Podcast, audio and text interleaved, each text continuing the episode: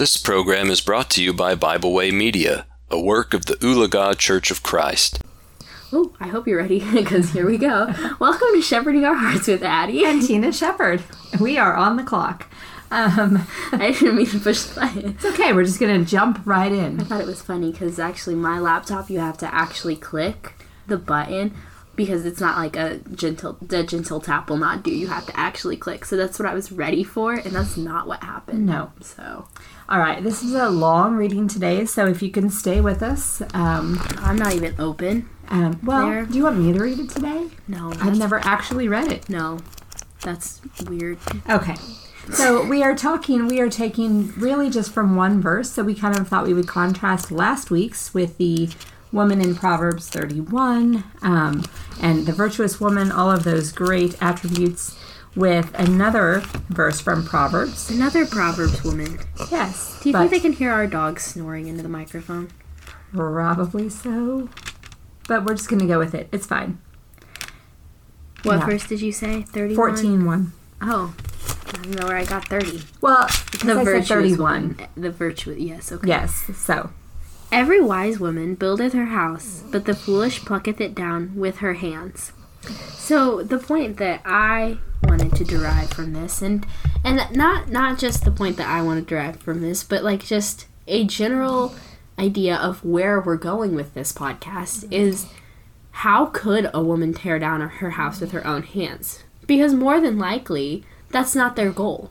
She's not trying to tear down her own house with her own hands. That's I don't think that that's what this verse is about. I think it's what her actions are doing that in turn tear down her house, whether she's meaning to or not. I think that that's exactly right because I think a lot of women end up doing this unintentionally and then look back and and still don't even see what they could have done differently that would have prevented that to begin with. So I think it's important we look at it and see That way we can be careful to not do so with our own households that's right. because it can happen to us if we're not careful. Yeah. So, Um, one one of the ways that I was thinking of that we can tear down our own household um, is in Ephesians four thirty two. This is a verse I went to often with my children as they were growing up because a lot of times we have a whole song. we do have a whole song about it. A lot of times, kids are not so nice to their siblings, and so when like those little sibling rivalries would start, we would turn to this verse and we would do a study on it. And Wyatt and Addie made up this great little song, which I am not going to sing for you. Um, but was- if you catch them sometime, maybe they will sing it. Or McKenna, she knows it too. And because she grew up with my kids, so Ephesians four thirty one and thirty two. Let all bitterness and wrath and anger and clamor and evil speaking be put away from you with all malice. And be ye kind one to another, tender hearted, forgiving one another, even as God for Christ's sake hath forgiven you. And we could also back up and read um, verses 29 and 30 as well. Let no corrupt communication proceed out of your mouth, but that which is good to the use of edifying, that it may minister grace unto the hearers. And grieve not the Holy Spirit of God, whereby ye are sealed unto the day of redemption. But I think sometimes, as wives, we can let bitterness grow within our hearts about little things um, from day to day that just make us unhappy, or we can be ungrateful with what we have, or we can start to compare our lives with the lives of those around Bad us. idea. Don't compare. Yes, it, it never ends well because either either you're full of pride then if you feel like you compare better than someone else, or you're full of envy if you feel like you're falling short. So either way, it's not a good thing to compare yourself with others. But that bitterness, when it sets in, can just continue to grow, and it can make you unhappy in your relationship with your I almost said husband. bitter. I'm not even kidding. I almost said bitter. It can make you bitter. That yeah. bitterness can make you bitter. Wow. But I think one of the things that's so dangerous about it is that you don't even realize it's happening, but then everything is kind of tainted by that bitterness. So the words that you speak. It's like the opposite of rose-colored glasses. yeah, what color would that be? Brown. Brown colored, brown colored glasses. But really, Maybe- like you start to see everything through a negative light as opposed to the positive. And if you're looking for negative things, if you're looking for the bad, you're going to find it everywhere because people are just they're They're flawed. people. Yeah, they're Oh flawed. my goodness. You don't say. And so when you're looking for the bad, you're going to find the bad, and it's it's going to be even more magnified. And so that bitterness then will come through in the things that you say to one another and the actions that you um, take towards one another, and just everything is going to become sour, I guess. So Bitter. bitter. So you got to put that away from you. And sometimes, I mean, there are days when that's more of a challenge than others. But My I, advice would be to sleep. ooh, Ooh. that's good biblical advice. I know. Go back to Elijah when he was having a rough time, and God said, God- "Eat, sleep, And repeat. and repeat. Yeah. Try it again." There was a quote that somebody sent you. Kristen Ford, we'll just shout her out. She doesn't listen, I don't think, so. That's. Um, Maybe we'll send her this one. Anyways, um, she sent you a quote, but it was like I don't remember exactly how it went, but if it was, it was like if you don't like yourself, go take a shower. If you feel like everybody doesn't like you, take a nap. And then there was, uh, or you don't like everyone. It was eat a snack. Actually, I think I, I, I think I nailed every one of those. I think you did get it, but it really, I mean, a lot of it does come from taking care of yourself. and that is sound advice yes. in my experience. But I think sometimes too, you just have to take every thought captive. And so when you start having those negative thoughts towards your husband or your children or something like that, you have to stop yourself And you gotta find the root. and, yeah, find the root of bitterness. Hmm. Sometimes, a lot of the time, it is those things that we just said. You're not taking care of yourself, so your brain starts to spiral. It's funny how we need things that are necessary for life in order to survive Hmm, It's like thrive. God. It's like God designed us that way. And the other advice I would have at those moments too is to go to Philippians four verse eight. And so this is a verse I made myself memorize back when I was kind of having a really difficult time for a while with liking myself. And then I started to doubt that anyone else could like me. So I this might sound silly to some of you, but some of you might be able to relate to those. I think a um, lot of people can. yeah, and so Philippians 4, verse 8 Finally, brethren, whatsoever things are true, whatsoever things are honest, whatsoever things are just, whatsoever things are pure, whatsoever things are lovely, whatsoever things are of good report, if there be any virtue, if there be any praise, think on these things. Because my thoughts started to turn to where I was focusing on negative all of the time. And when you focus there, again, it just everything that comes to you, you put that spin on it. And so it just it feeds into more bitterness and more anger and more um, feelings of just inadequacy and all kinds of things. Ooh, so word. yeah, I thought Strong. so. I thought so. So yeah, just protecting your heart against those things will help in a lot of ways for you to not tear down your own house. Right. Right. And what I immediately thought of, actually, it's funny because we both went from the same place with this, because there's a lot of ways that we can accidentally tear down our own home. And we both went to the same chapter with the same thought immediately, so she had to find a different one. That's okay uh, because I had thought of she, two. she it's had fine. she had two. I had one. So, anyways, but my thought was if we read Titus two, Titus, um, yeah, okay. If we read Titus two and we read verses um three through five, I'm just gonna go ahead and read those. It says, "The aged woman likewise." Did you hear me say aged? I was just gonna let that go. It's fine. They're reading along, so they didn't even notice, but now they know. Well, I noticed and it bothered me, so I'm sorry, okay? The aged women likewise, that they be in behavior as becometh holiness, not false accusers, not given to much wine, teachers of good things, that they may teach the young women to be sober, to love their husbands, to love their children, to be discreet, chaste, keepers at home, good, obedient to their own husbands, that the word of God be not blasphemed. So, the way I see it is one way that you can tear down your own home without even realizing it is by ignoring your role as the wife and as the mother and as the keeper at home. I think this gets lost a lot of the times, you know? Like, I don't know. I just feel like it does. Well, I think that we forget to value that role, Right. and so I think It's not valued in the world. It's not. So I we think- live in a feminist world. going back to the idea of comparing, right? If you are a stay at home wife or um, mother and you're looking at those people around you in the world and you're like, well, that person is like, you know, like they're the head of their company or they're, you know, driving this kind of car or they're, and you start to compare and then you start to feel like you're not, again, adequate or you're not doing a good job where you are then you start to get unhappy with the role that God has given you. But our role is so beautiful as women. It's my favorite. I've I've I've never wanted to work outside of the home at all. It's not my passion. It's not for me. Um so that makes it a lot easier for me to not want to ignore that role, but I know it's hard for a lot of people and a lot of people have that and but we have to be so careful that we don't ignore that because that's how the home was set up. The home was set up to have a husband and a wife and kids, and we each have roles, and we can't usurp authority because that's not how that works. And everything's so much better if you follow God's plan for marriage. And I think that a lot of times it gets messed up because people are trying to move outside of the roles that God has designed us for.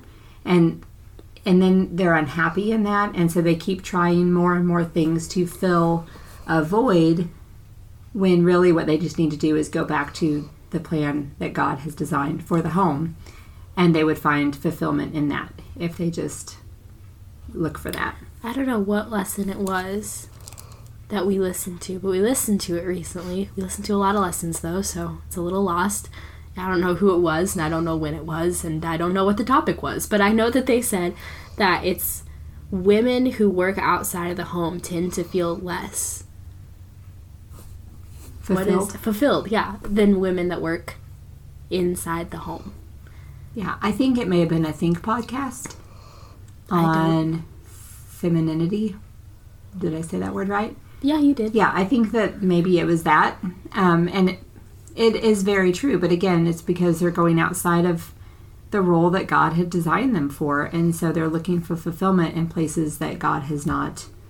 Um, and it doesn't work like that. God designed you a way, and believe it or not, you're gonna be happy with that way if you follow it. And it's again, great. going back to guarding your uh, mind and your heart, and not letting bitterness yeah and contentment grow but i think and don't compare yourself don't compare yourself to other women or to men in general you know i think that's a very valid point because i do think that that is part of the issue as well it is because it goes like this this is how feminists think right they lose all of their femininity in trying to be more like men but they are like well i'm celebrating my womanhood you know they're like, I am just as good as man, if not better. But why is man the standard? We are completely different. We're created in a different way. So we can't compare ourselves to a man and want to be like that. So.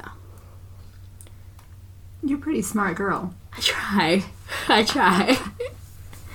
I like that. And I think it's important too, going back to the point where you started in Titus chapter 2 when it says, you know, that the older women are to teach the young women to be sober, to love their husbands, to love their children, all of this, like, I think that sometimes we overlook that because we don't feel like you need to teach someone to love their husband or their children because obviously we think of love, you know, this like mushy oh, gushy I, feeling. I love them, you know. So like, I don't need to teach that mushy gushy feeling to I don't you. think you can teach that feeling. You can't. That's a feeling. But, but teach them how. Because the mushy gushy feeling might come and go sometimes. It's not that's not love. Love is an action and it's a choice. What? Hmm. hmm. And so that's the part we need to teach is that loving your husband means to submit to your husband. What? That's a you little harder. just say that. That's not mushy or gushy. That is a choice that Addison's going to have to make every day when she is married to love her husband on days when, you know, maybe maybe he mad. Yeah, maybe he snaps at her because he doesn't like breakfast, or you know, maybe she's running late, and so like all of those things play into everyday life. But loving one another is not ever an something option. that should be in question. Yeah, it's but it's something you do. It's when, you know, when they're sick and they want vanilla ice cream. this happened to mom yesterday. She Yesterday. experienced it. Yes, like only vanilla ice cream would do, which is totally fine. And you know what? I was like, it's not a big deal. That's an easy thing. I went to the store and bought some vanilla ice cream. My favorite part though is that he specifically was like vanilla bean is the only thing, and then she bought vanilla bean and chocolate chip for the rest of us, and he ate the chocolate chip. He also did have a cup of the vanilla bean first. Oh, I didn't know But that. yeah, we went to a gospel meeting, and when we got home, he had also had a cup of the chocolate chip. So uh, it's a good thing I got two um, options. But Uh, but that's that's the whole thing is that teaching them to love their husbands and to love their children is not that mushy gushy love that comes easily and naturally. It's the rest of it. It's the doing good for those. A lot of this doesn't come naturally. Yeah, but look now at that I'm reading it, especially in today's society. No. Yeah, just natural affection, even. I mean, I think we live in such a self centered world that it is more important to people that you go get what you deserve and you look out for you. Well, really, that's not how God designed the home to be. So, I listened to a lesson not too long ago, which was really cool, that talked about it was a husband and wife, and they were at a conference, and first they would have them stand side by side holding hands and to show the friendship that comes in that relationship. And then they would have them turn to, to where their backs were together and they were looking out sort of at the horizon, kind of around them. Um, and that was the Excuse me. Sorry. that was the partner idea that like everyone's kind of keeping their eye on you know the those threats that come against the home and then they would turn and face one another and that was the romantic part of that relationship where you know like you come together and are one so just all of those different elements within a home and trying to fulfill all of those things those roles it's a beautiful thing mm-hmm. and one that we need to value even Yes. more. But I was going to say, last point on Titus 2. I know, we're getting a little. It's okay. We've been really wordy recently, though. we have, there's a lot to talk about in these things. Which is funny since we started with really half of a verse when we talked about the Yeah. foolish woman. And we both went two different directions, and it's now a 20 minute podcast. Yes. But my the last point I wanted to make in Titus chapter 2, that last bit of verse 5 says the importance of all of these things like that loving your um, husband and your children and all of these things that the word of God be not blasphemed. So that is that's big stakes right there. That shows Yeah. the importance of that role Yeah. that you as a woman by your actions within your home can help the word of God to not be blasphemed. yeah. So, and you won't tear down your house with your own hands as well On accident. on accident. Yeah, by just remembering to chase out the bitterness, like don't let it set in. Mm. Yeah. Be submissive and. Yeah. Follow your role. Know your role. Know your role Know your role. and love your role. I love our role. I'm quite content with it, actually. It's it really is a beautiful thing when you submit to not only your husband but also God within that role. Like it just his design is so perfect. It's also so much easier It is when you don't not. fight it. It's works out really well. That's relationship advice. This is this whole thing was relationship advice, actually. So It really would. But the important thing in all of it is that you get to choose your husband. And so when you choose one who loves God and is walking hand in hand towards God with you, it makes it very convenient. it makes it all very easy. I mean, not to say that life is going to be easy, but it makes the submission part very easy because you're you're going towards the same thing. It's gonna be great. So that's it. Well, podcast fifty three. 53. I know we're into the second year.